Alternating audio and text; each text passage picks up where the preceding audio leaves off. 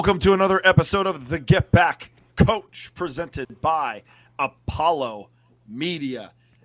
And it feels like 07.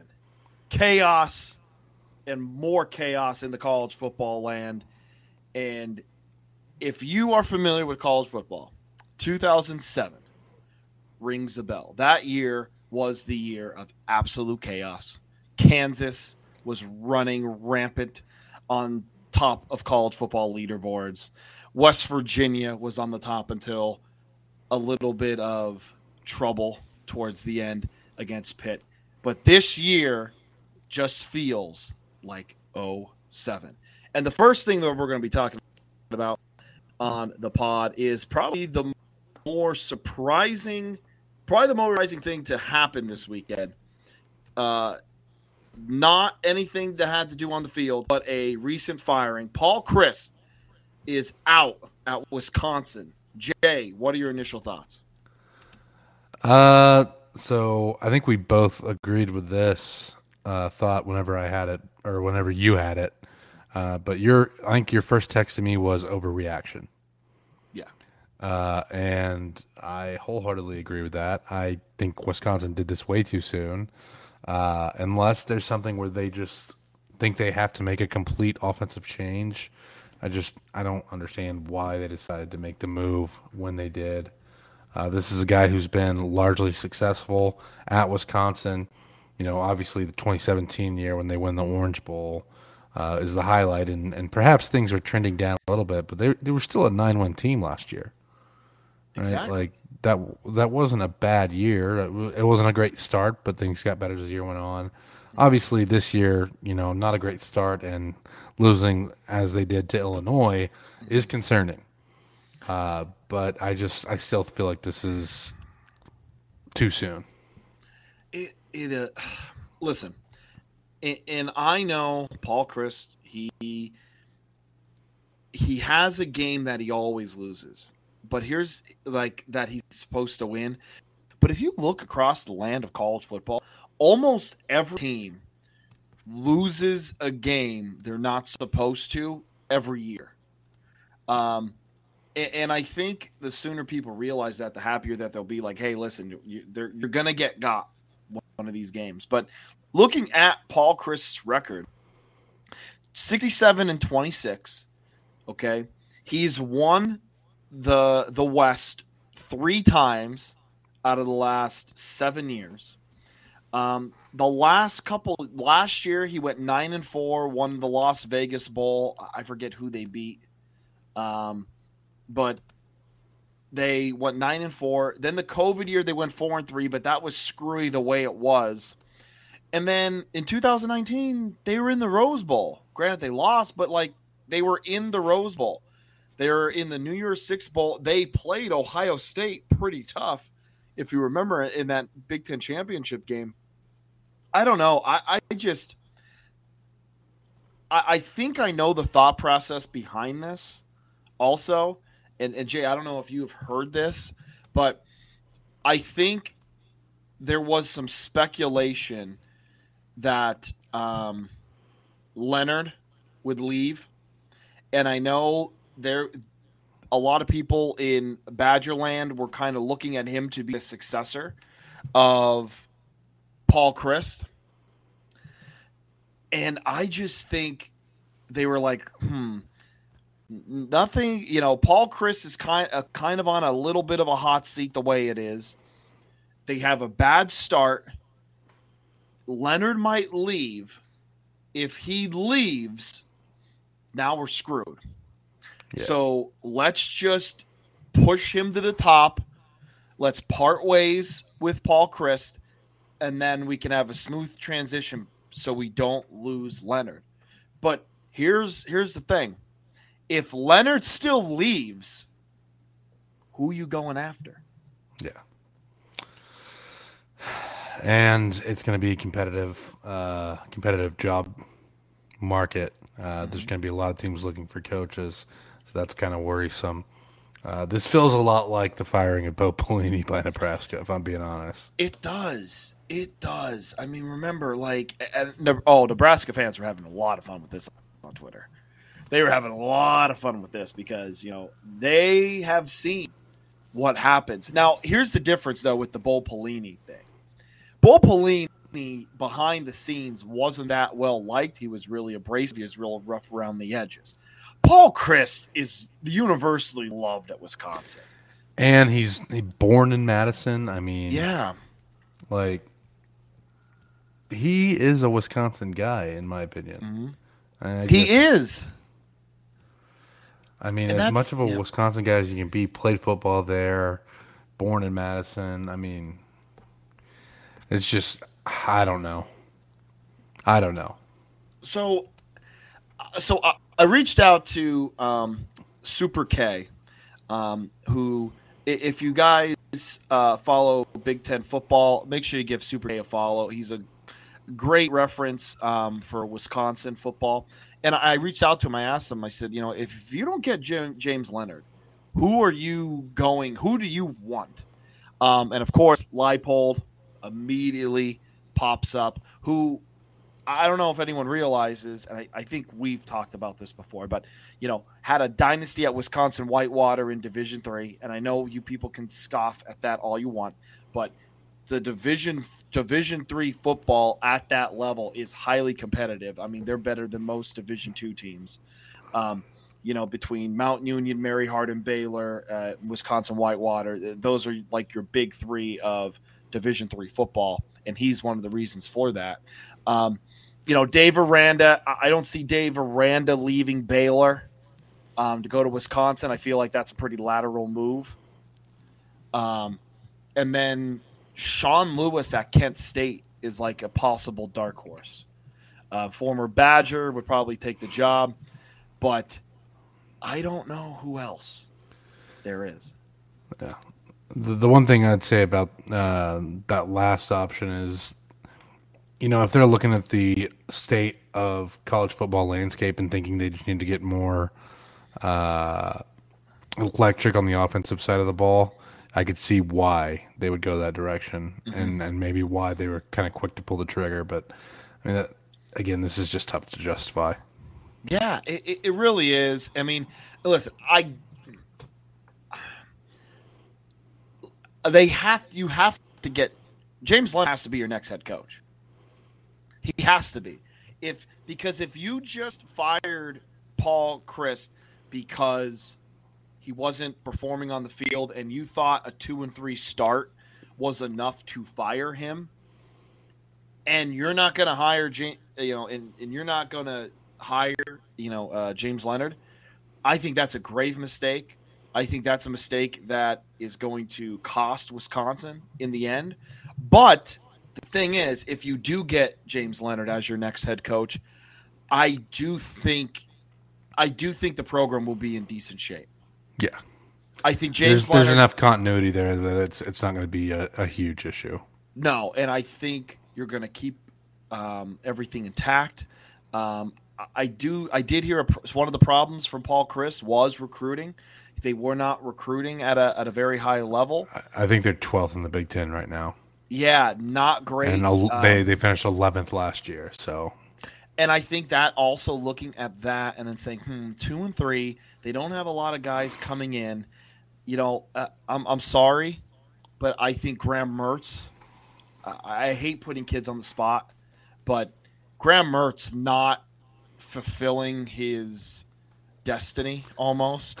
I think really, I think really hurt this football team. Yeah and I, I think again Paul Paul Chryst. But who knows? You know, we might find out later that Paul Chryst and the athletic director kind of just parted ways and said, "Hey, I think it might be best for me to be out."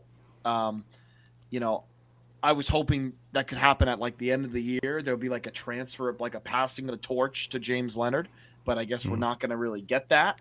Um, and but, people people don't realize like this is the first time Wisconsin has fired a coach in a long time. Yeah, because they didn't fire Barry. And then uh, Bielema left, and then I think it was was it Anderson after Bielema, which that was a yeah, a, a weird deal. Yeah. Well, Let Gary Anderson, Gary Anderson had a few problems. Yeah. Um. Yeah. It's hang on, let me go back. Let me just double check that. I believe it was Gary Anderson and then uh Chryst. Hang on here. But I, I don't know. I just it was funny because is how ironic is it? I mean, I don't know if it's ironic, irony, or coincidence. Um, I feel like Alanis Moore said, I don't know the difference between the two. I guess, but Yeah. um, you know, Bret Bielema leaves for Arkansas and has a disastrous hire there, and then comes back his first, you know, second year in the Big Ten, and is kind of responsible for getting Paul Chryst fired. Here, list of coaches here. Let's see who we got. So it was Um, Gary Anderson. Uh, he, he Gary Anderson was there from 2013 to 2014, and then left for Oregon State. Went two and 10, four and eight, and one and five before being fired. that was a after going- guys. After going nine and four and ten and three in uh, in Wisconsin, his That was a blessing. Yeah, there. I mean, look at Bret Bielema. Bret Bielema also 68, 68 and 24. Again, thought that Arkansas would be a little bit better. Um, you know, he thought that he might have a little bit more deeper pockets in uh, Pigland. Um, couldn't match it. Goes back to the Big Ten, and now Illinois is uh, starting to be a starting to turn a little bit of heads. But anyway, Paul Chryst, if they don't get Leonard, this is not good. I, I'm telling you, it has Bo Pelini vibes. Um, I do think they get Leonard uh, just because he's also a Wisconsin guy, played defensive back there, uh, and and lives and breathes this program. But yeah, if if if he, they did decide uh, that he was going to be their guy, and then all of a sudden that didn't come off, that would be really bad for this program. you know, do you know what I thought of? I, I, I mean, I knew Leonard was going to be the interim head coach, but I did. Uh, shame on me for thinking it. But as soon as Wisconsin has to have an interim head coach, my first thought was, "All right, is Uncle Barry Alvarez coming back?"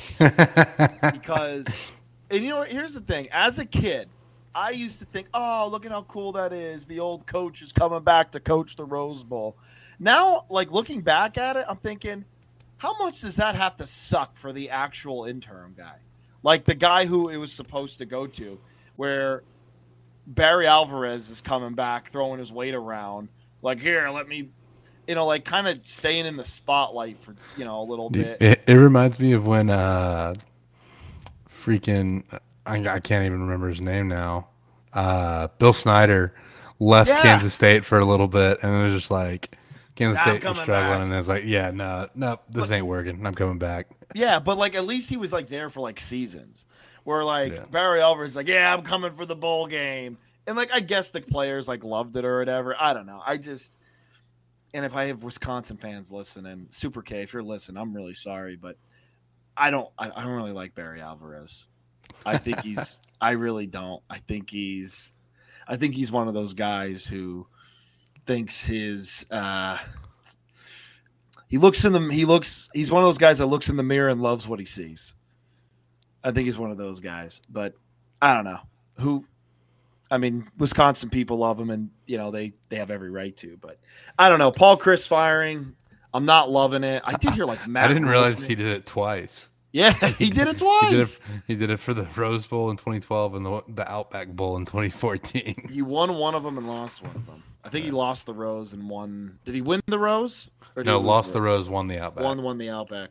Um, but yeah, I, I think this is a this is shaky for the. They got to get Leonard. You have to. I did hear Matt Rhule maybe being in there because he's probably going to get fired from Carolina. Eh, I think that's a bit of a stretch. Leipold, I think you got to go Leipold or Leonard. And who knows? Maybe this is just you know the sophomore luck year for Leipold in Kansas. You know things falling into place, but I don't know. I just hey, I mean, we we talked about this, right? Paul Chryst, uh, like I just how how do you?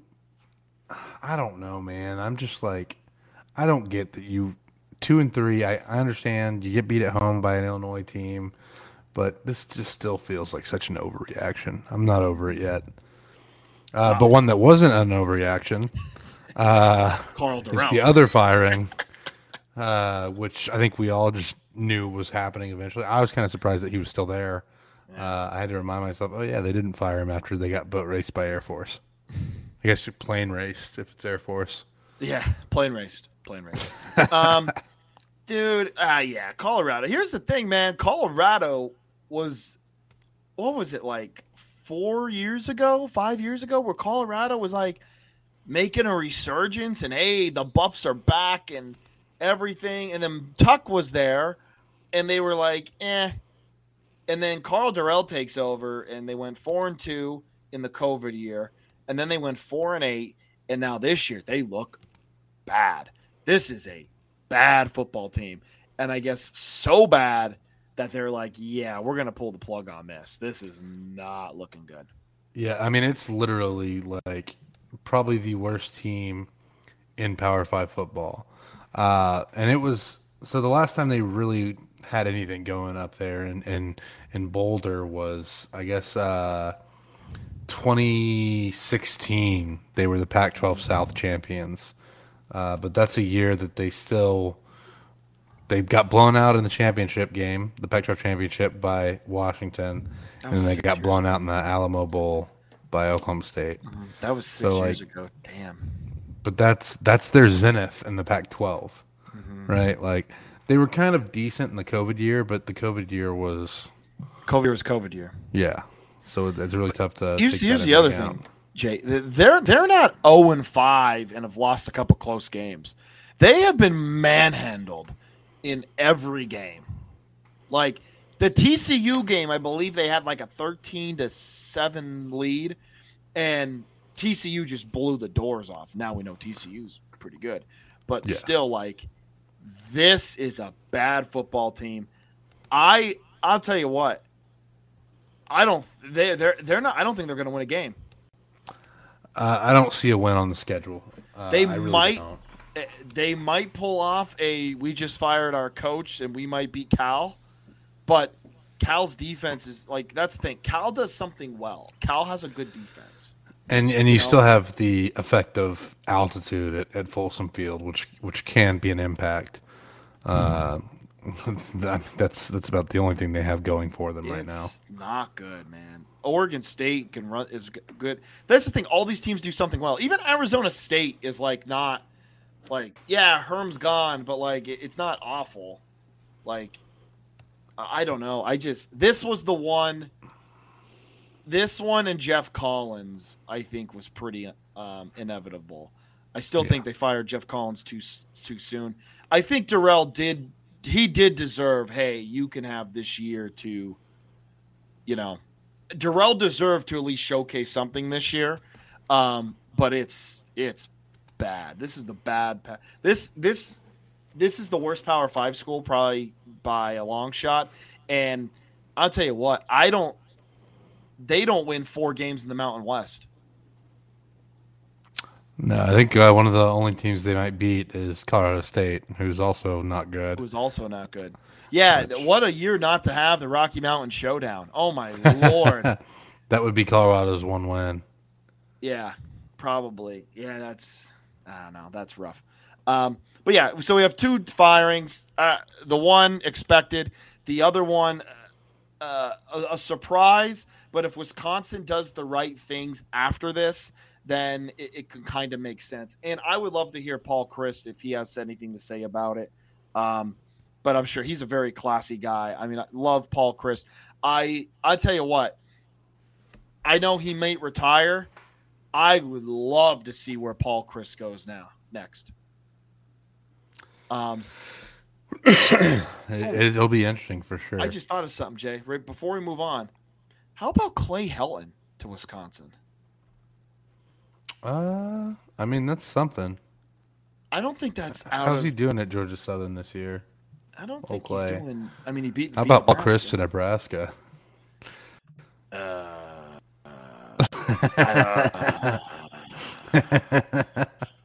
that would be fun. see that He won't. He won't do that. Nice I Bo don't he Pelini. would do that with He's he's nice. He's nice. Bo Pelini. Yeah. Georgia Southern. But I Let's bet I see. bet Nebraska would be glad to get back to Bo, Bo Pelini days right now. Yeah, Georgia Southern's yeah. done pretty well this year. Their Yeah, two losses Paul- are to a, a good UAB team and a, a good Coastal team. Yeah. Okay, not terrible, not terrible. Um, all right, moving on. Jay, how was Austin? It was a great time, man. I love the city of Austin. It's a, it's a fun time. I got to see Nelly. Uh, Nelly was performing live at the tailgate, uh, which I'll get into whenever I publish the tailgate he's chronicles. doing. He's he's getting into more country. He's getting a little country now. Yeah, well, and also ACL's coming up. Austin's a big music town, so All uh, right. it makes sense. But it, it was nice to get a little free free Nelly concert. I got to hear Air Force Ones, Country Grammar. Uh, it was a fun uh, fun deal. And then you know, uh, obviously a big one for for Texas. Uh, yeah. They looked pretty good against West Virginia. Uh, yeah. So we'll, we'll see if they're able to keep up that momentum. Obviously, a big game next week. Uh, the fun stat I think I saw was uh, the only game in the Big 12 next week that doesn't feature at least one ranked team is the Red River Shootout. Wonderful. Great. Love it. Um, yeah, West Virginia didn't put up. Uh, they looked that looked rough. I was kind of going back and forth, and I then I kind of gave up on that game. But West Virginia, I think they're going to get some wins. Big 12's tough, but you know West Virginia right now just make a bowl, and who knows one of these. I hope it doesn't happen, but one of these days I feel like we're going to be talk. We're going to be leading off with Paul Brown or sorry Neal Brown out at out of West Virginia soon. I you have to think it's coming eventually, but I mean, you two and three start the year. Uh, the next game they have is at home against Baylor, so I'll be in attendance for that one as well. Uh, Nice. Hopefully, I'm not the uh, bad luck charm. Uh, we'll see though.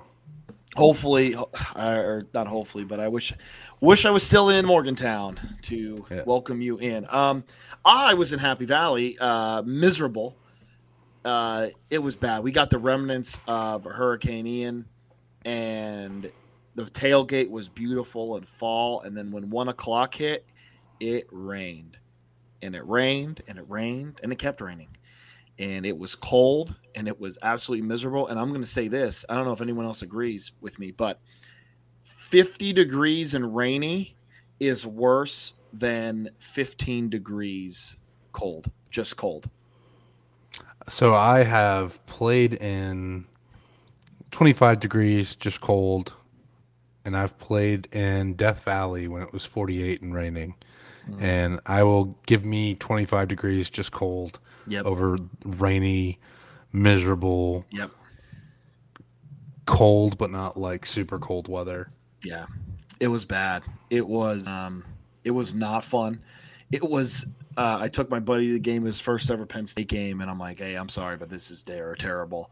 I mean, I know uh, the ESPN and Penn State will tell you there was 105,000 people there, which is that was the tickets that were sold. There were a lot of people that just said, "Yeah, you know what? I think I'm just going to stay in the parking lot for this one." Understandable. Understandable. Um, so, and just by looking at it, I would say there's probably about 85 in there.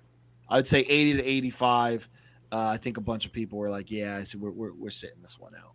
Um, but let's get to some games here. Let's get to some games. Um, let's go start on Friday here. Tulane beats Houston with a third string quarterback, Kai Horton. Um, listen, Willie Fritz outcoached Dana Holgorsen.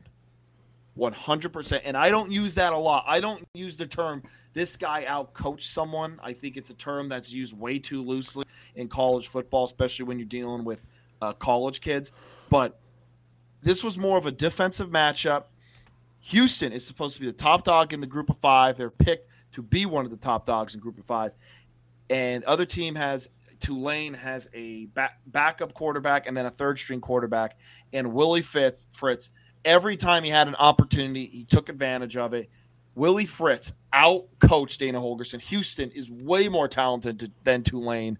And Dana Holgorsen let another winnable game slip through his fingers down in Houston.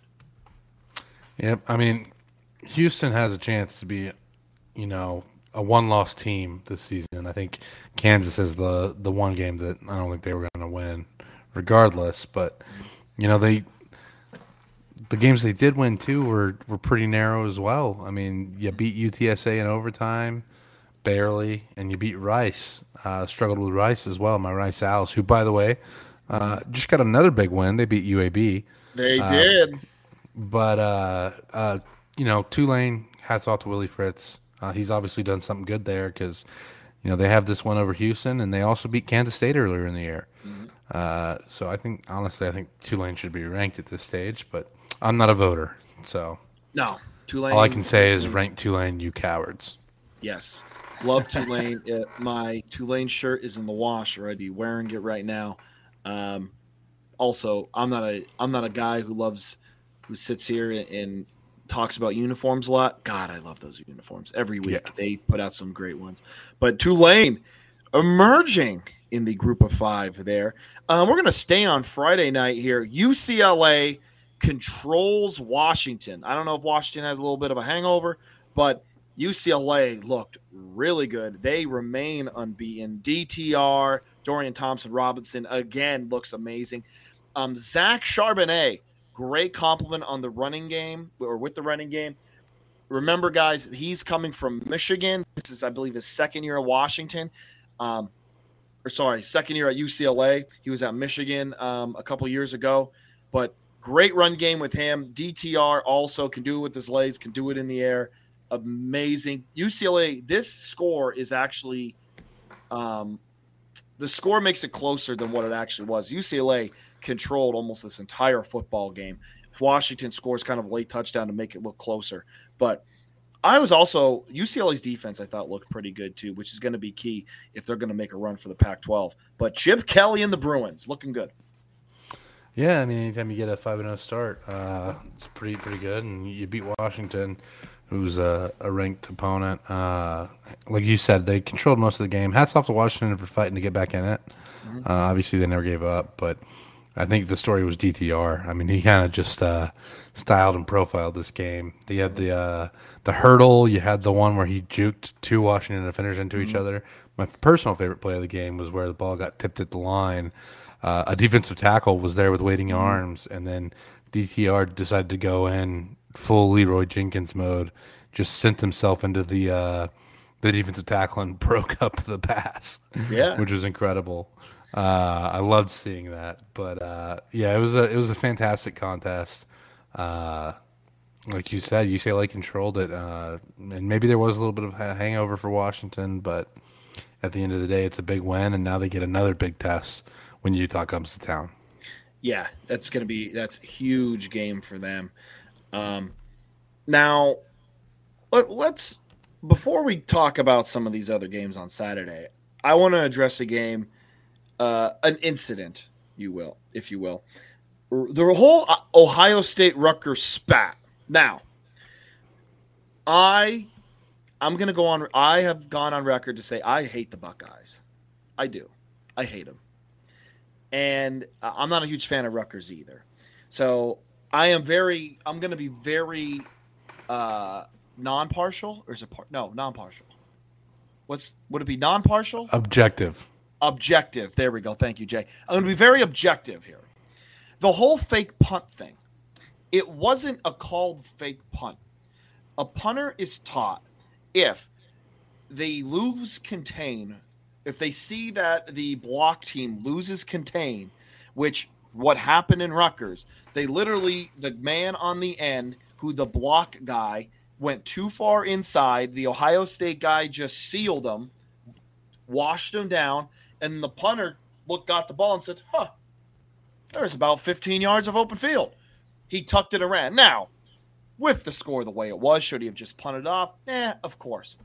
But he didn't. He went to take it, got the first down. So right there, Rutgers, I'm sorry, you're in the wrong. Right, for calling it a fake punt. It was not a fake punt. It was just a punter doing what he was he's really coached to do. Now, second part of this. Rutgers guy hits the punter out of bounds. Also, not good on Rutgers' part. Although, being a defensive player myself, I'm not saying I would have done it. That would be wrong, Jay. Okay? That would be wrong. But if I was playing in the back half, if I was playing like say or playing one of the up backs or safety or whatever, and I'm like, they're up by how much, and they just ran a fake. If he was close to the sideline, I probably would have made sure I tattooed him too. I'm not saying it was right; it's definitely wrong, but I can also see what that player is coming from. Here's the thing: what happens in baseball when you're up by 11 runs in the eighth inning and you steal the base? Well, I'll usually a brawl usually takes well, not a brawl, but usually that guy gets plunked. Yeah, yeah. The guy got plunked there.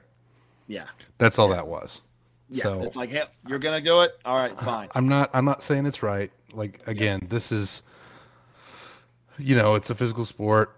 Uh, you, you can't really do that, but you know, it's again. I agree with you that the fake punt was a read, but shit got kicked off because of that, and it's kind of to be expected at that stage. Yeah, but you know what? It, here's the thing: the punter might also be thinking, if I don't make the correct read, am I going to get chewed out in film in meetings? Which am is different from which is different from the baseball scenario where like everybody knows you don't steal a base when you're up 11 but mm-hmm. I, I mean in the film room, are you going to say, "Well, the game was out of hand. I just punted it"?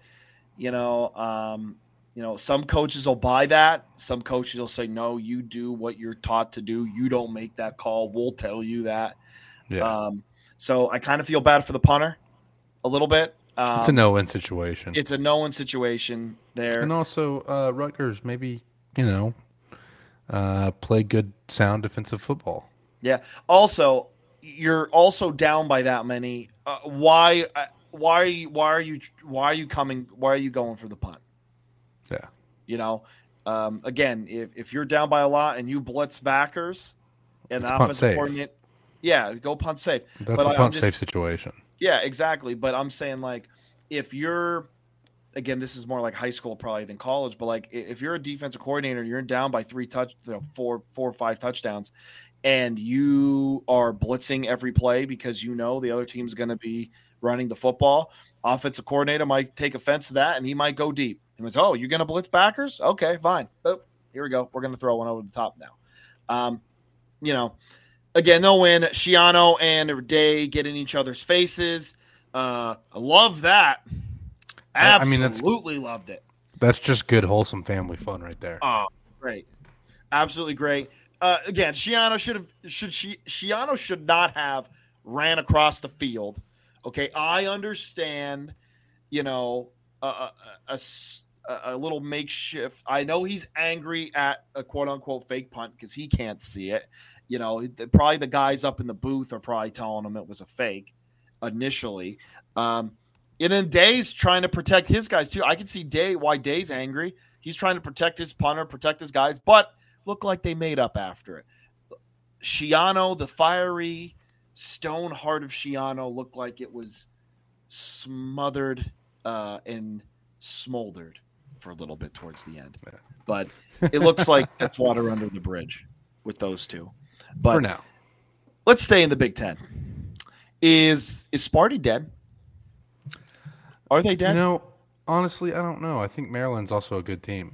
Uh, Mm-hmm. You know, they obviously they hung tough with Michigan, who who looks to be pretty good this year. Uh, Michigan State's in a rebuilding year at the very least, right? Uh, yeah. You don't want to call them dead because they did have a great season last year, mm-hmm. uh, but there's some issues there for sure. The offense looks lost.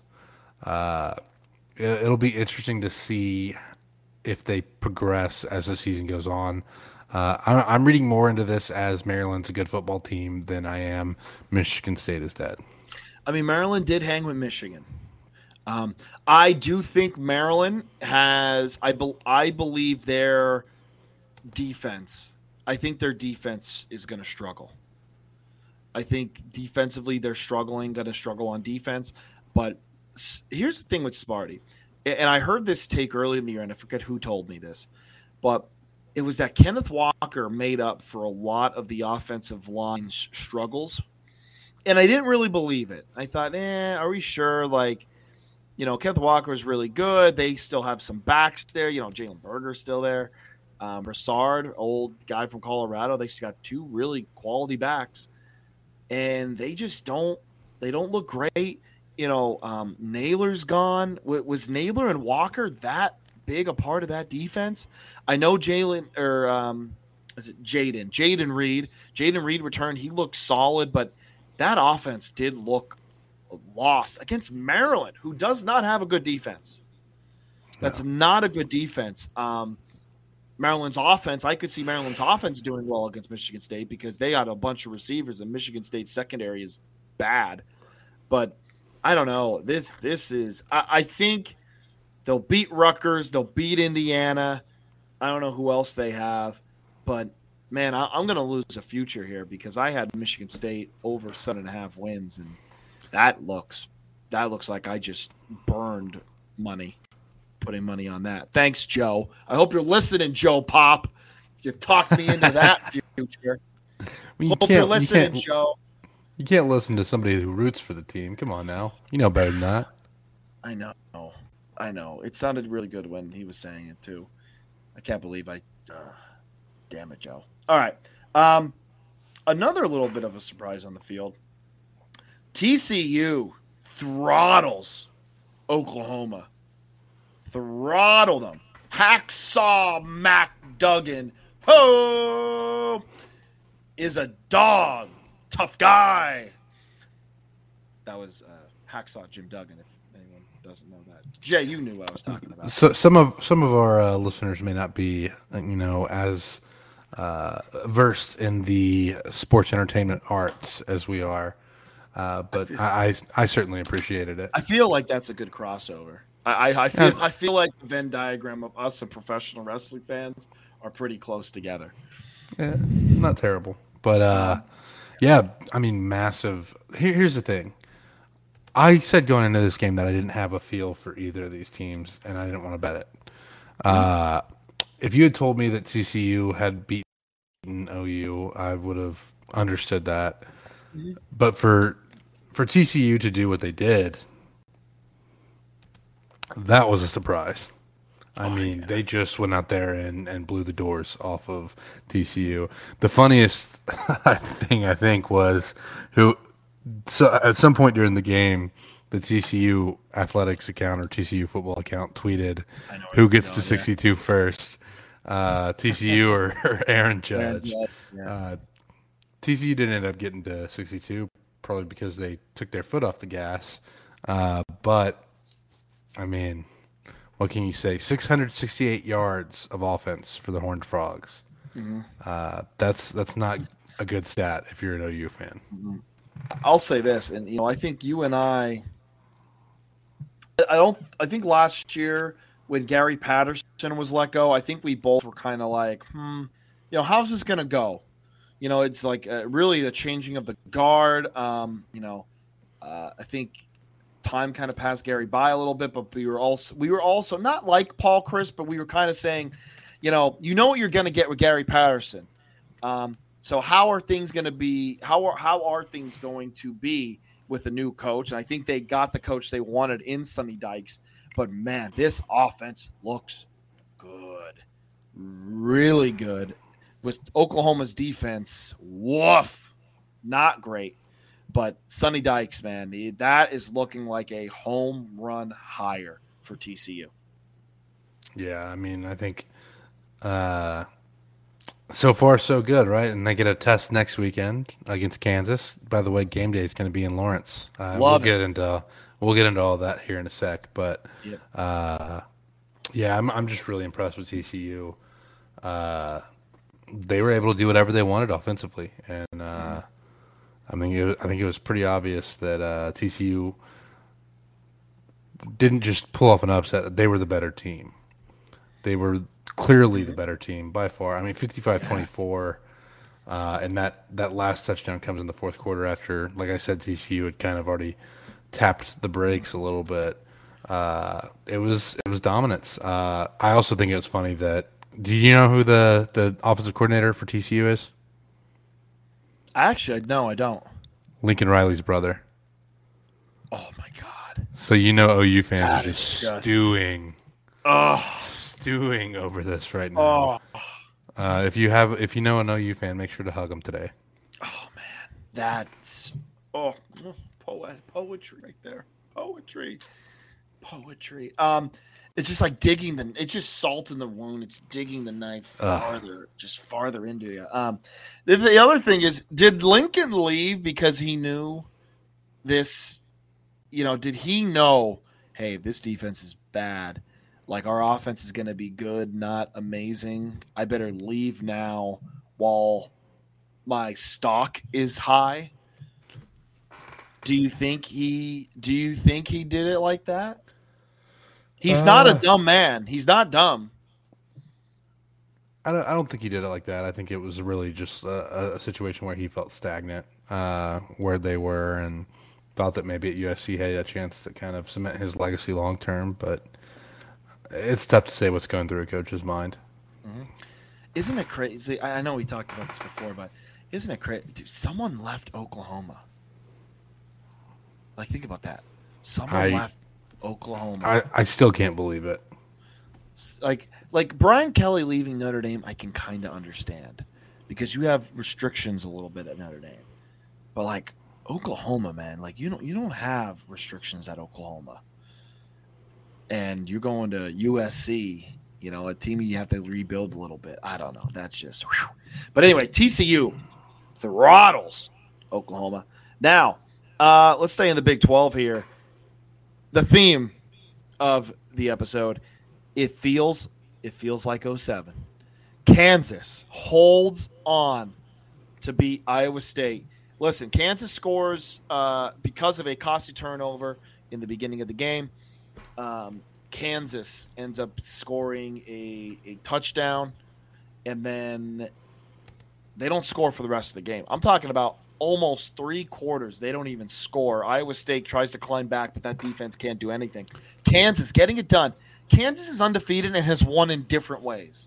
They've won in a shootout, they've won in a knife fight. Kansas is finding ways to win differently. Listen, I think that, I mean, we're going to talk about the preview for next week, but Lance Leipold, if he just wins like three more games, he, he 100% coach of the year. 100% for the turnaround he has done right now. This is great. Good for the Jayhawks. Rock Chalk. Yeah, I mean it, it's just incredibly impressive uh, what Lance Leipold has been able to do. Uh, you said feels like 07, not since uh, the days of Todd Reesing and uh, Mark Mangino has this team been this good, right? Uh, Five and zero. They've won more games already than they have over the past five years. It feels like, uh, but it's I'm just so impressed with with the coaching job here, and you know now they get a big test. TCU comes to town. College game day is going to be there. Uh, fans are going to be in the stadium. It's going to be Lawrence is going to be a fun place to be next week. I have a feeling, uh, and I just I, I can't wait for it. Uh, you know, I just it makes me happy to see this this happen for Kansas. Uh, you know, they they've been the the butt of so many jokes for so long, and now you're looking at the uh, conference standings, and right there at the top, it's the Jayhawks. No, it's good for them. Um, with that quarterback, what's uh, is it? It's Daniels. Jalon Daniels. Jalon Daniels. Jalon Daniels. Yeah, it's really confusing because LSU is Jayden Daniels and Right. uh, Jalon Daniels. Kansas is is Jalon. Yeah, Jalon. Jalon versus Jayden. I, always want to call him Danielson, but um, maybe it's because I'm watching Cobra Kai and Danielson. But maybe why. Anyway, but no, Kansas looks really good. Uh, Lance Leipold, man, doing it. wonders down in Lawrence. Very excited to kind of catch catch that game next week between them and TCU. I think t- TCU does win, but we'll talk about that later. Um, a li- little bit of a rematch from the Big 12 championship last year. Oklahoma State travels to Baylor and avenges their loss. They're uh, about a, a foot. They were a foot away from winning last year. Uh, left no doubt on the field today. Oklahoma State looks like a complete team. Uh, uh, Oklahoma State is known for offense, is known for that air raid style of offense, and they're a little bit. They look a little bit more complete now. Okay, they look they're they're playing tough defense like they were last year. That has carried over in this year. Uh, offense is is good. I don't think it's great. Spencer Sanders is a solid quarterback. Nothing too flashy, but they controlled that game against Baylor. That's a really good win for Mike Gundy and the Cowboys. Yeah, it's uh, fantastic, uh, especially on the road. I think that was the, the most surprising aspect of it. Absolutely. The fact that they went into Waco and were able to do that, uh, control the game from start to finish. Uh, great, great win for the for the Cowboys, and I, I, think you have to look at the Pokes as possibly the uh, top contender in the Big Twelve right now. Although, you know, there's going to be a lot of parity thanks to TCU and Kansas coming out there. Kansas State looks to be a solid team. Uh, shaping up to be a very fun season in that conference. Oh, oh, absolutely. Listen, don't count out Oklahoma quite yet. By the way, don't count them out and quite don't, yet. Don't count out Texas either. don't count out. Uh, and listen, whoever wins the Red River um, is going to be kind of propelled to a contender and a possible favorite. But Oklahoma State, Kansas, Kansas State is, um, you know, there's a lot. Again, that parity TCU if TCU can keep this up, if that game wasn't a fluke, um, which I don't think it is, but it's it's going to be um, it's going to be a good one. You know, here's a, here's the last thing before I move on.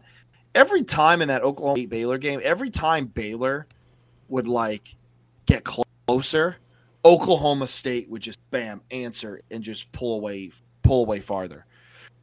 every time Baylor made uh, made made up ground, Oklahoma State took it right away. Any type yeah. of little hope, they just took it away. And, you know, that is a sign of a good team where, hey, the opponent's getting close to you, and then bam, you answer.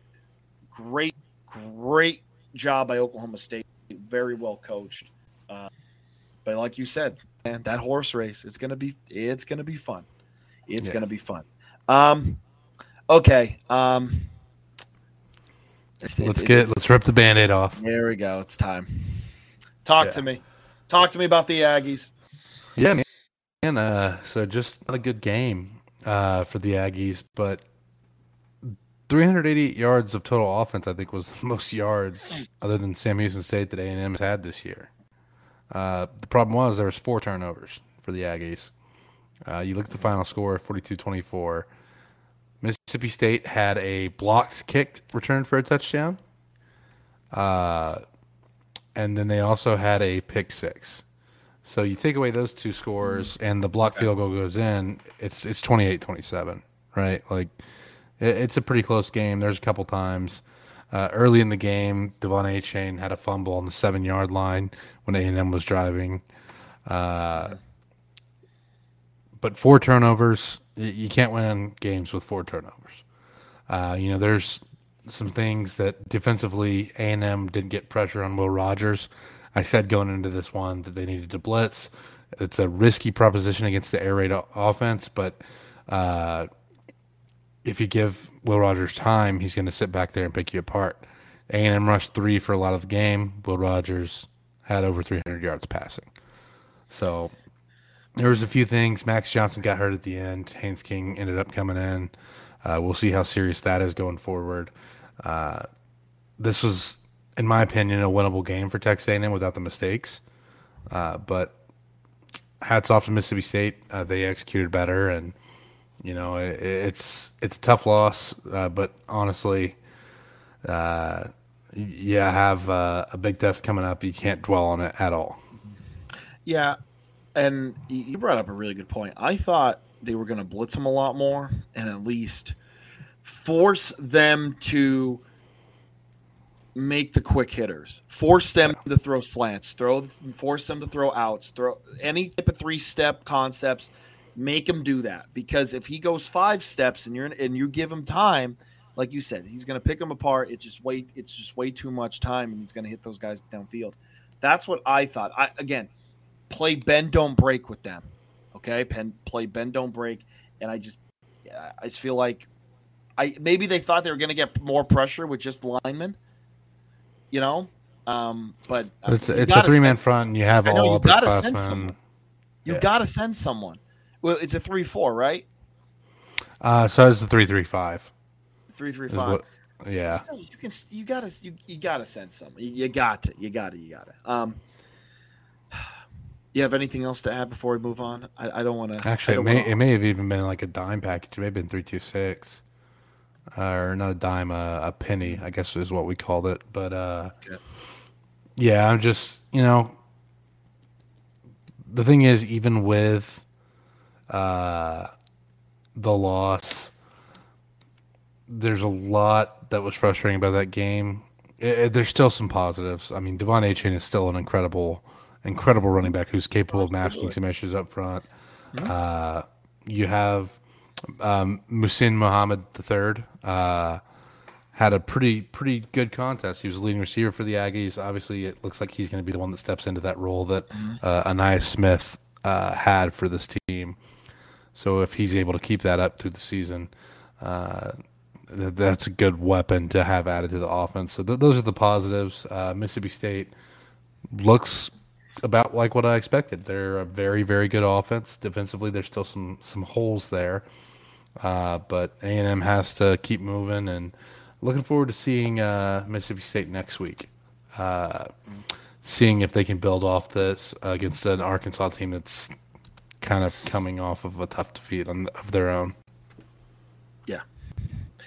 Um, all right, we got Kentucky at Ole Miss. Um, this this is a game where it looked like Kentucky. This was a Kentucky-like game. Okay, and Ole Miss kind of rose the occasion on defense, pressured Will Levis, which is something you got to do. Again, we go from again.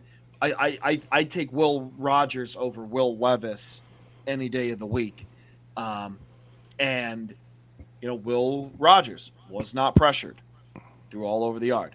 You know Will Levis was pressured, and he's and again a lot of people are taking would take Will Levis over Will Rogers.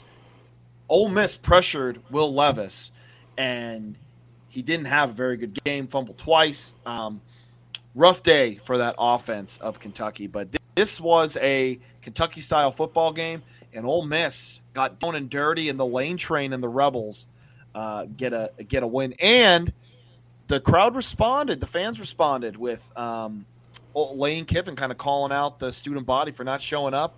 They showed up for that game. They they left the Grove and went into the stadium. Now, some of them had to leave early after there was a uh, little fraternity brawl there in the stands. I don't know if you saw that, but uh, seems to be a common occurrence at Ole Miss for whatever reason. Uh, not one person in that, that video could fight, but they certainly tried. Uh, well, sorry, you know, I had to. You don't usually have to fight too much when when when uh, daddy can bail you out of prison and he can sue you. you know, because that's what that was, looked like. It's funny. It's funny that they use Realtree, considering they don't even need that on those high fences that they hunt. But uh, you know, you looked at this game, and I thought it was going to be a rock fight going in. That's pretty much yeah. what it turned out to be. Mm-hmm. Uh, shout out to my under hitting. I appreciate that. Got a little bit scary there at the end, but uh, like you said, those two fumbles for for Will Levis, both of them came as Kentucky was was getting into scoring range. Uh, they had some issues with the kicker, and so Kentucky was wanting to go for it on fourth downs when maybe they wouldn't normally, uh, just because of the issues in the kicking game. But yeah, it was a great win for Ole Miss. They did what needed to be done, and you know now they're five and zero, oh, and and quietly, you know, Bama has looked beatable at points this year. Uh, we'll see what the injury status is too, but Ole Miss has a real shot at the SEC West. Let's be honest here. Yeah, Ole Miss quietly, quietly five and zero, oh. quietly five and zero. Oh. Um, let's let's go to Bama right now. Um, isn't it isn't it crazy though?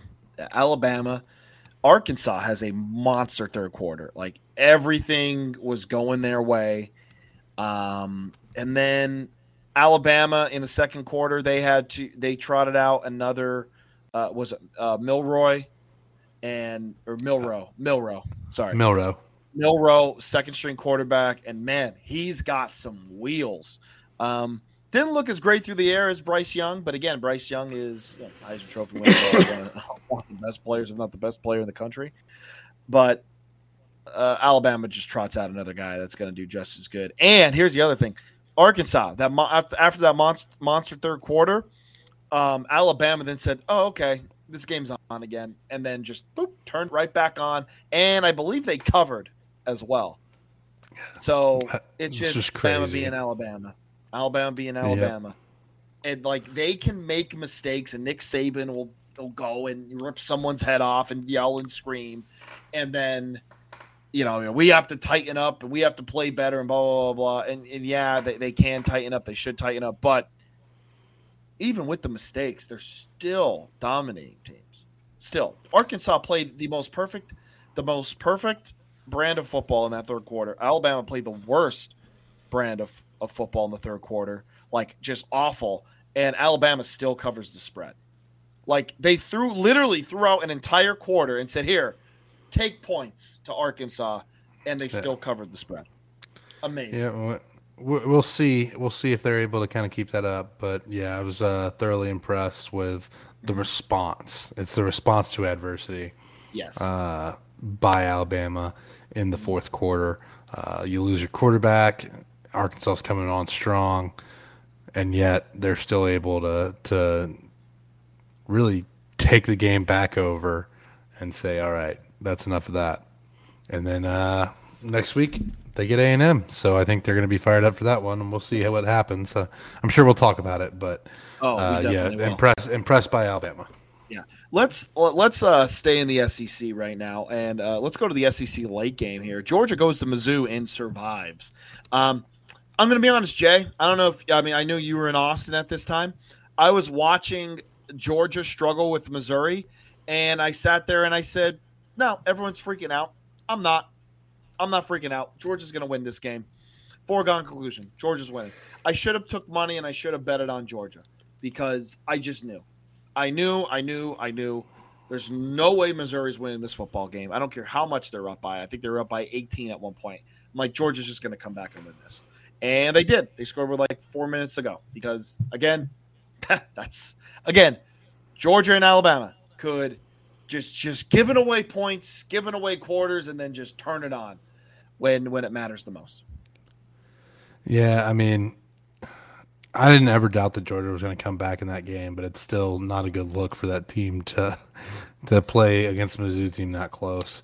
Uh, one that just lost to a bad Auburn squad and one who got blown out by Kansas State.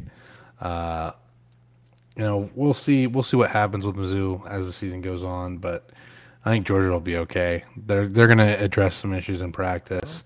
Uh, and let's not forget, this is your reigning national champion, so Yeah. they know how to come back from a performance What- like this. What I really liked is that I feel like if you're playing again, and you know, listen, I, I've I'm not a big fan of Eli Drinkwitz. I'm not, um, but I think a lot of times when you play a team that you know is better than you, you try and shorten the game. You know, I think you try and get a little conservative early. You don't. You try and shorten the game and hope that you keep it close in the beginning. Um, and just you know keep it close, keep it close, keep it close, and then maybe you have a shot at the end. Missouri's approach in this game, I believe they took some shots. They took some shots downfield. They took a, they took shots with some one on one coverage. Got a couple penalties that, that went their way, and they were again. I think Georgia. I think that was one of the first times this season where they had a Georgia had a team that went after them, and that said, you know, and here's here's here's the crazy part about this, Jay. If some of the things didn't go Missouri's way early, they risk of getting blown out, like Yeah. blown out early and blown out really bad. And again, hats off to Eli Drinkowitz saying, you know what, we are either going to play with this team, or we're going to get blown out. But I think you also have to say to yourself, but if we stay conservative and we stay to if we try and shorten the game and we play like not to get blown out, we're going it's again, it's the self this it's not a self-fulfilling prophecy, it's like the opposite of it, but it's if you try to, this is a word salad, and I'm sorry for everyone listening, but if you try and play conservative to try and shorten that game, you're going to get blown out. So Eli Drinkwitz kind of knows those this, and he, again, he takes some shots, and hey, it, it worked out for him, and they almost pulled it off. So hats off to him, gutsy gutsy coaching right there by Drinkwitz. Hats off to him for sure. Rug, freaking Rugrat from um, Wolf of Wall Street. um, all right, let's go to the ACC. Wake Forest, Florida State. Uh, hats off to Wake Forest for bouncing back from a tough defeat against mm-hmm. Clemson. I was kind of worried about there being a little bit of a hangover, but there wasn't. Uh, Wake Forest went out there and executed. Uh, you know, Florida State hung in there. It wasn't a, a bad game for Florida State, but it looked like Wake Forest controlled this game the whole time. And mm-hmm. uh, obviously, Sam Hartman is is an extremely talented talented quarterback. Uh, we'll see what happens with Clemson, but you know, if Clemson does slip up a couple times later down in the season, uh, I would expect Wake Forest to be right there waiting for their chance mm-hmm. to kind of vault into the uh, the top spot in that division. Yeah, I really like I really liked Wake Forest's defense. I thought Wake Forest's defense played pretty well.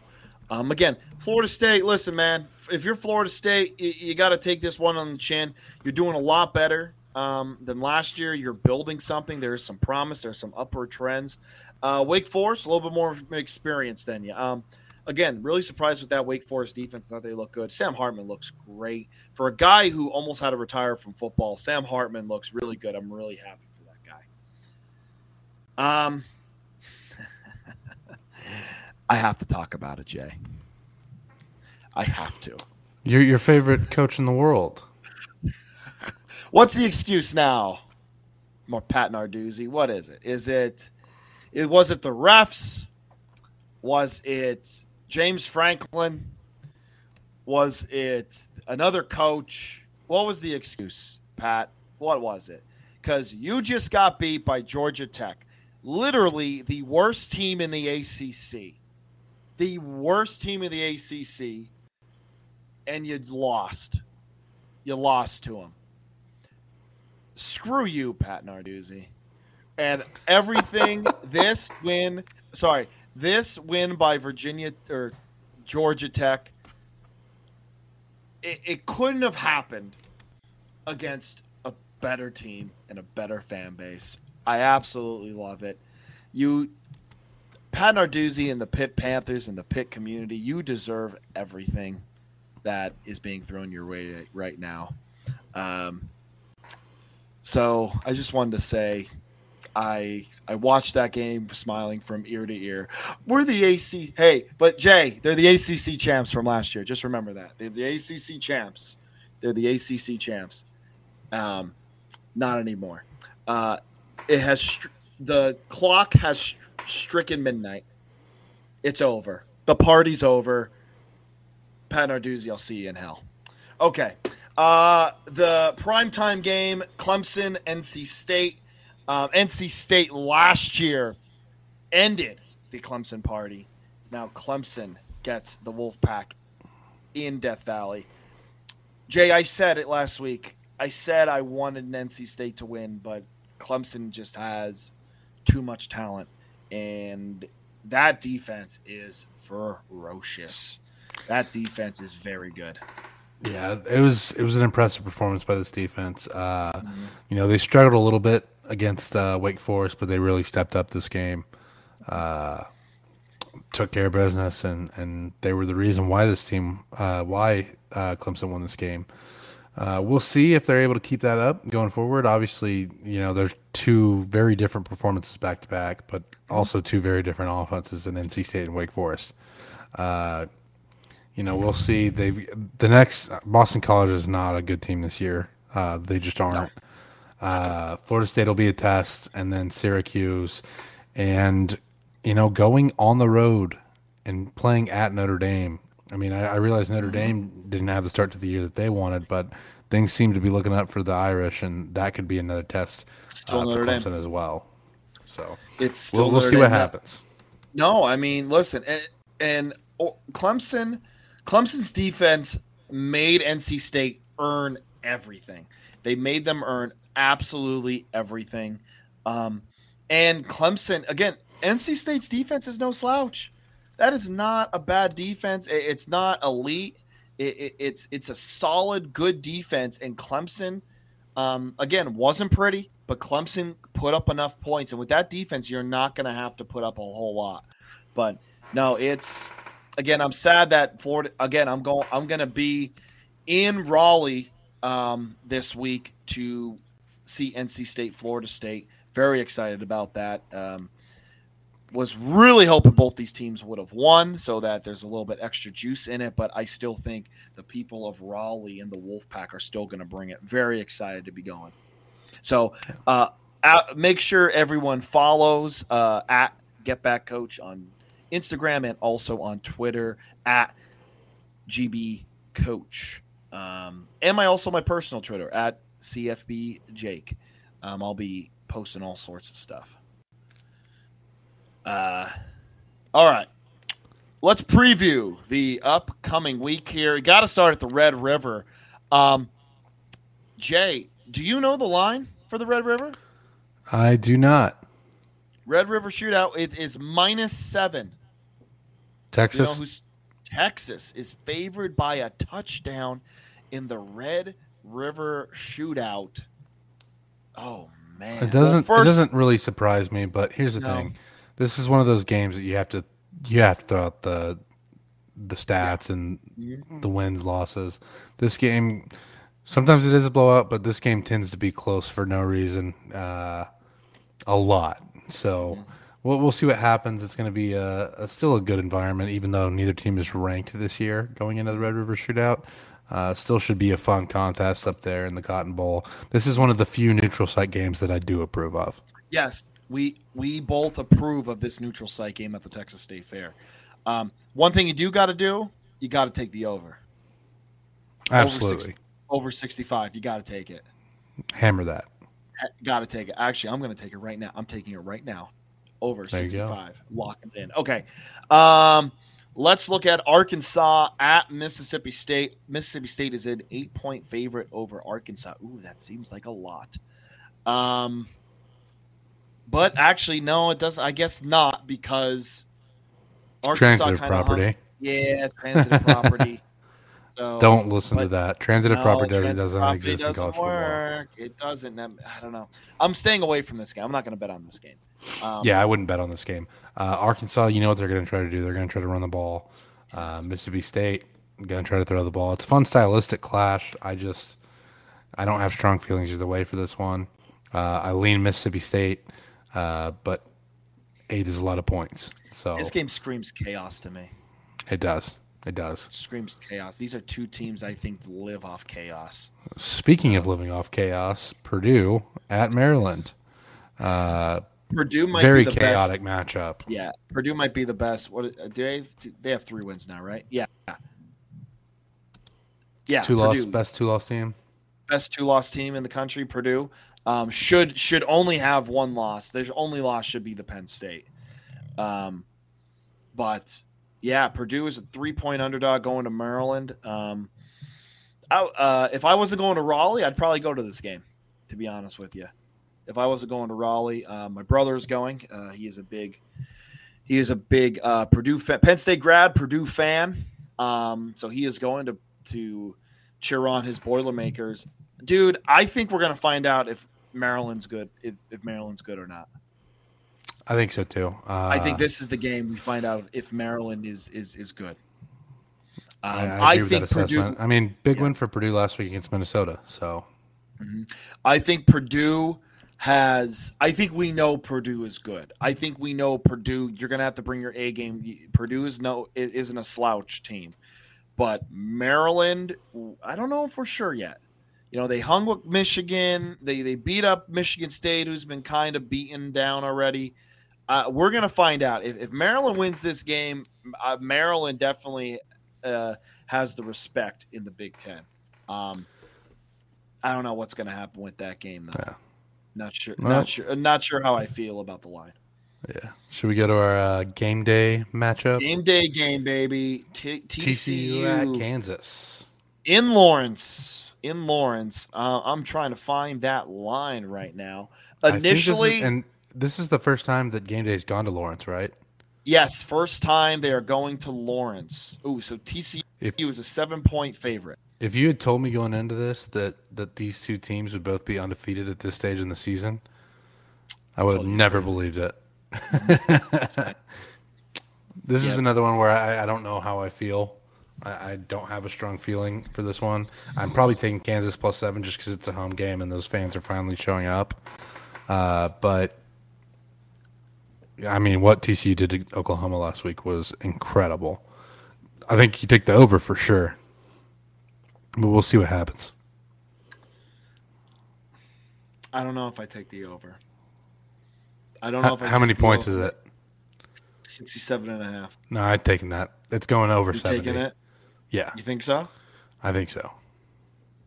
I don't know. Kansas' defense, like I mean, again, Iowa State's defense isn't good, but I don't know. You might have convinced me to take that over, but uh, I think I like TCU to cover here.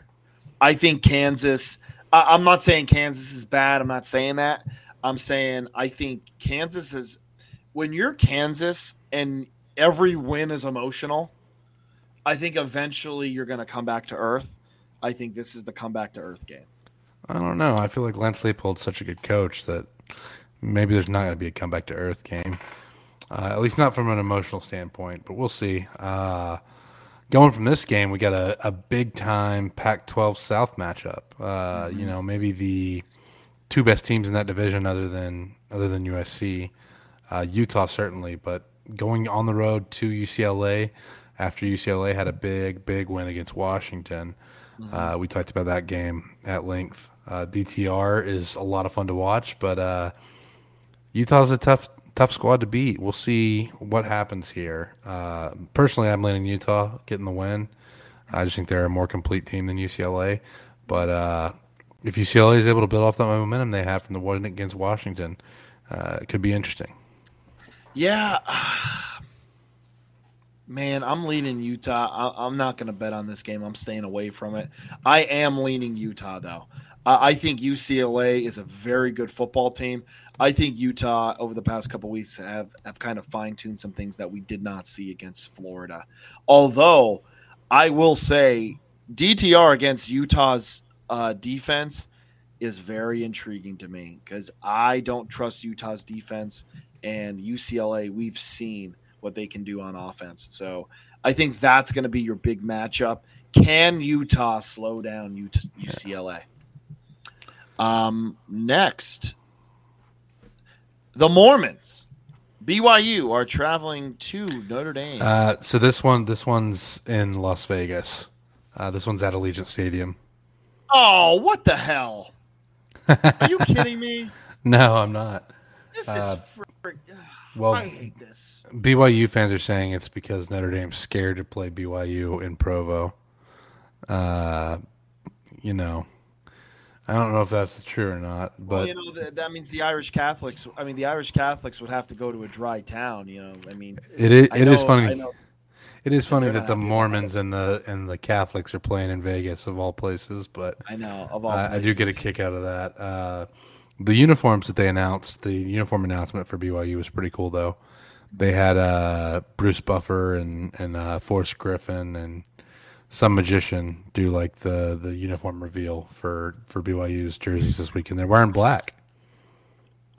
Wait, wait. Bruce. It was Bruce Buffer. Yeah, former UFC light heavyweight Right, uh, Forrest Griffin. Forrest Griffin. Bruce Buffer, Forrest Griffin, and then was it? Is it Notre Dame's? Notre Dame's No. uh, No, this is BYU's jerseys. Jerseys. Who, who was the magician? Was it like Copperfield? I don't know. He won America's Got Talent. That's all I gathered from it. Oh, that guy. Uh, he's not. Yeah, he's not a magician. He's a... yeah. Okay. Um, Jake's a connoisseur of magicians. Hey, listen, David Blaine. Okay, did that guy go into a uh, swim underwater for like a whole week? No, David. Or sorry, David Blaine did it. Um, sorry, that was I had you as more of a Criss Angel guy. mind freak, mind freak. okay. Um, before this gets too off the rails. Um, but yeah, BYU Notre Dame. Uh, Notre Dame three and a half point favorites. I don't know. Flip a coin. I have no idea. I, I like have Dame. literally. You like Notre Dame? Yeah. I have no. We'll see, though. This game. No We'll see. idea. Don't bet on this. Do not bet on this game. We can skip the next game and go We to. can? No. I'm. No. Uh, No, Texas A&M at it. Alabama. Texas A&M at Alabama. I uh, I think Alabama covers. I just don't see how A&M is able to hang with Alabama, especially a pissed off Alabama, and they are going to be very mad uh, because of everything that happened in the offseason and because A&M handed them a loss last season. Uh, you can bet that Alabama won't be taking this A&M team lightly this year. That's for certain. Uh, so we, we will see, but I, I just think Alabama's gonna gonna cover that 24 point spread. I think the Aggies have a different mindset right now than what they did in the beginning of the year. I think right now they're a little bit beaten. And I think that they are I don't think I don't want to say motivation, but I don't think they're going to be they're not going to be as up for this game as because in the beginning of the year, like man, Texas A&M is going to be coming for blood and blah blah blah.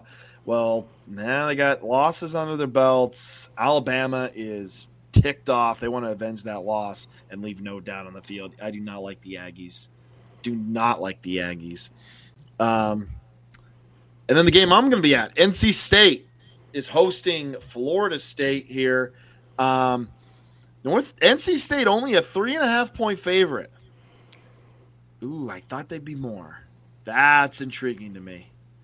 I think it's a good matchup, though. I mean, NC State really hasn't blown anybody out this year. True. That's the thing. I mean, they've played in close games. Then the ECU game, uh, you know, it, it's just been kind of a slog for the Wolfpack. But uh, we'll see. Uh, I think it's going to be a fun matchup. I'm jealous that you know you're going to be there. I, I bet Raleigh's going to be a blast. Dude, I'm so Uh, for it.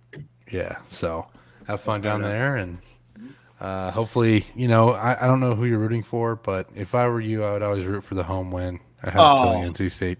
I'll be, be- listen, man. I'll be I'll be wearing red. I, I didn't get on um, home field. Uh, home field, if you're listening, sponsor, sponsor, sponsor.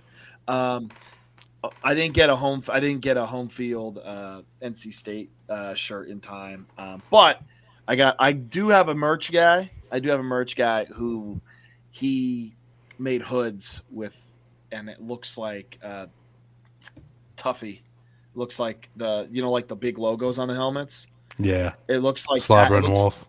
Slob, it's the Slobber and Wolf, but it looks like a Disney character, kind of like Brer Wolf or whatever from like Splash Mountain. That's where it kind of looks. It's really cool. Um, it's a hood, so hopefully there's a little bit of a chill in the air, so I get you know, so I'm comfortable wearing that. But I'll definitely be wearing red, 100. percent I'm definitely Gotcha. room for NC State when I'm down there. Um, other games to note: um, ECU at Tulane. If you want to watch a great Group of Five matchup, watch East Carolina at Tulane. Um, both both teams look good so far. Um, I I do like um, I do like ECU style, um, but I'll be rooting for that that Green Wave, seeing if they can get another win uh, to their resume there. Um, oh, before we leave, before we leave, uh, I did want to mention one thing that I forgot. Maryland, wear those uniforms again. Like you should wear those uniforms more. Enough with the black with that ugly flag on it. Okay, wear the red tops, wear the red helmets with Terps going. You know, heck, put the white helmets with Terps going, and it could be that yellowish, that uh, you know, that ugly yellow that's in your flag. Put that as the color of the Terps going across. Uh, I don't know why you continue with those cartoon character spacemen alien looking things those all blacks get rid of them that those red jerseys look so good those red uniforms so please do that they look so good Another great Group of Five matchup this weekend. Uh, Western Kentucky at uh, UTSA.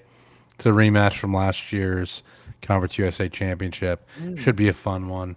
Uh, UTSA is coming off a big win against uh, Middle Tennessee. Uh, Western Kentucky going to look to avenge that loss from last year.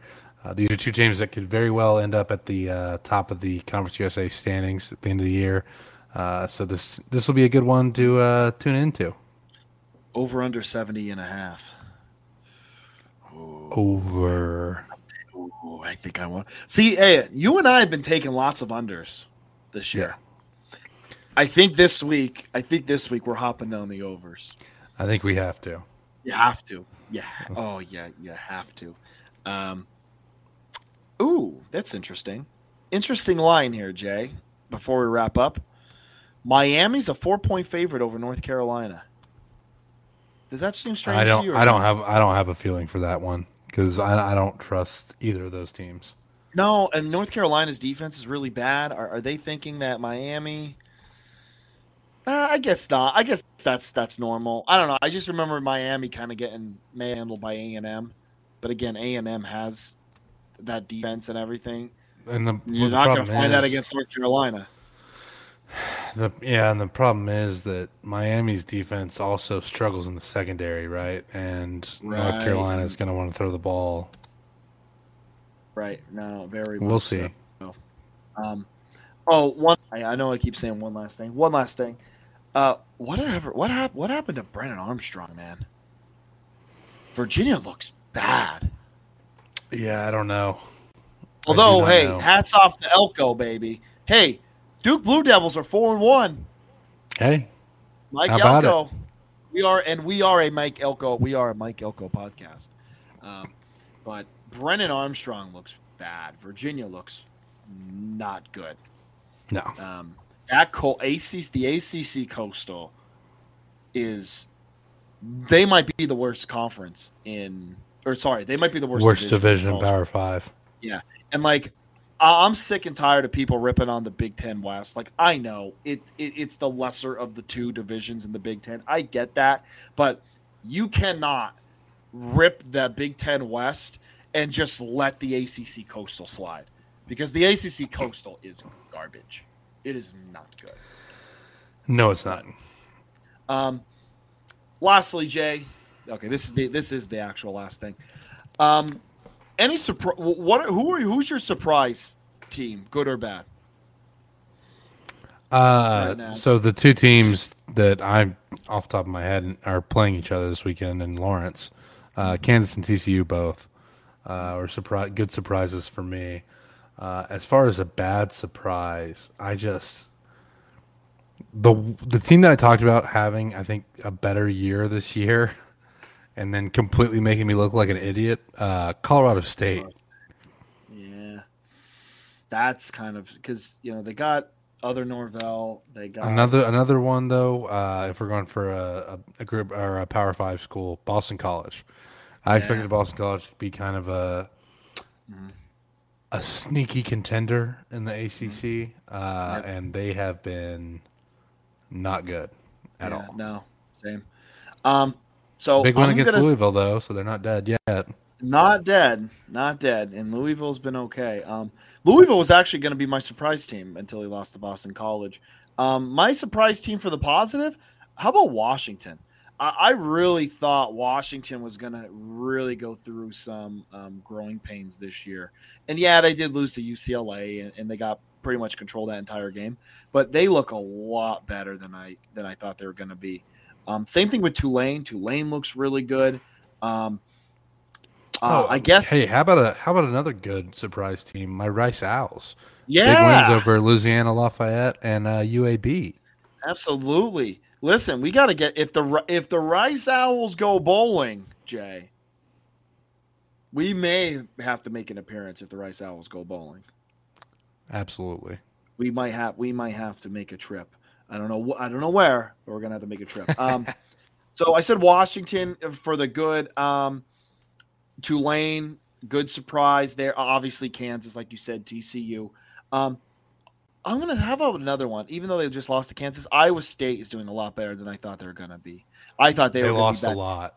They did, and like, dude, that's the thing with Matt Campbell, man. Like Matt Campbell does, he does more with less, but then he does less with more it's like his teams are the same no matter what. And I guess if you want stability, that's great.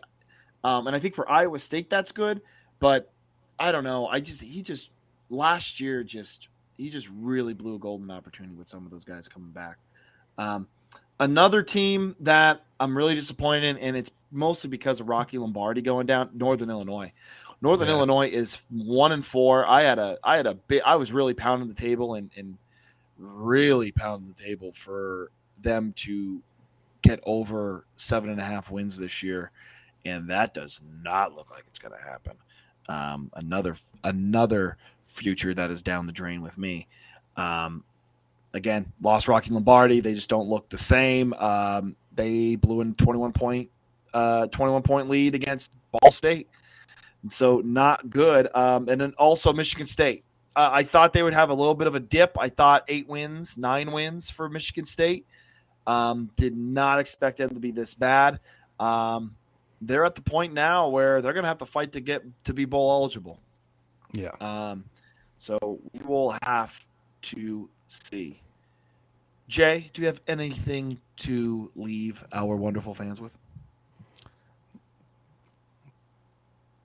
Stay safe in these times. You know, don't don't be a fan of teams like uh, like Colorado State, like I was. Don't don't make false false assumptions. You know, don't don't get your hopes up too high. Just just stay safe.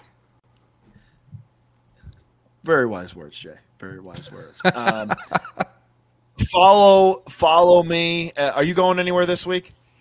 Uh, I think this week's going to be a week off. Next week's uh, West Virginia, so yeah. I kind of need to recover my my wallet after I had barbecue five days in a row. Yeah, you're gonna you're gonna be smelling. The like pictures were good though, huh? Chris, pictures really good. You're you you probably smelled like brisket and beer. Sunday morning. I did. yeah, absolutely.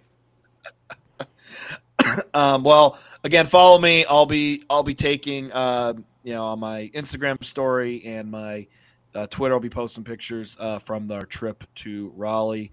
Um, very happy to be down there. Anyone who is in Raleigh, uh, follow the account and we'll be posting up. Um, but yeah, uh, ha- everyone have have a great week, and remember, it feels like 07. Let's Stay let's safe. have it. Stay safe. Let's have a great week.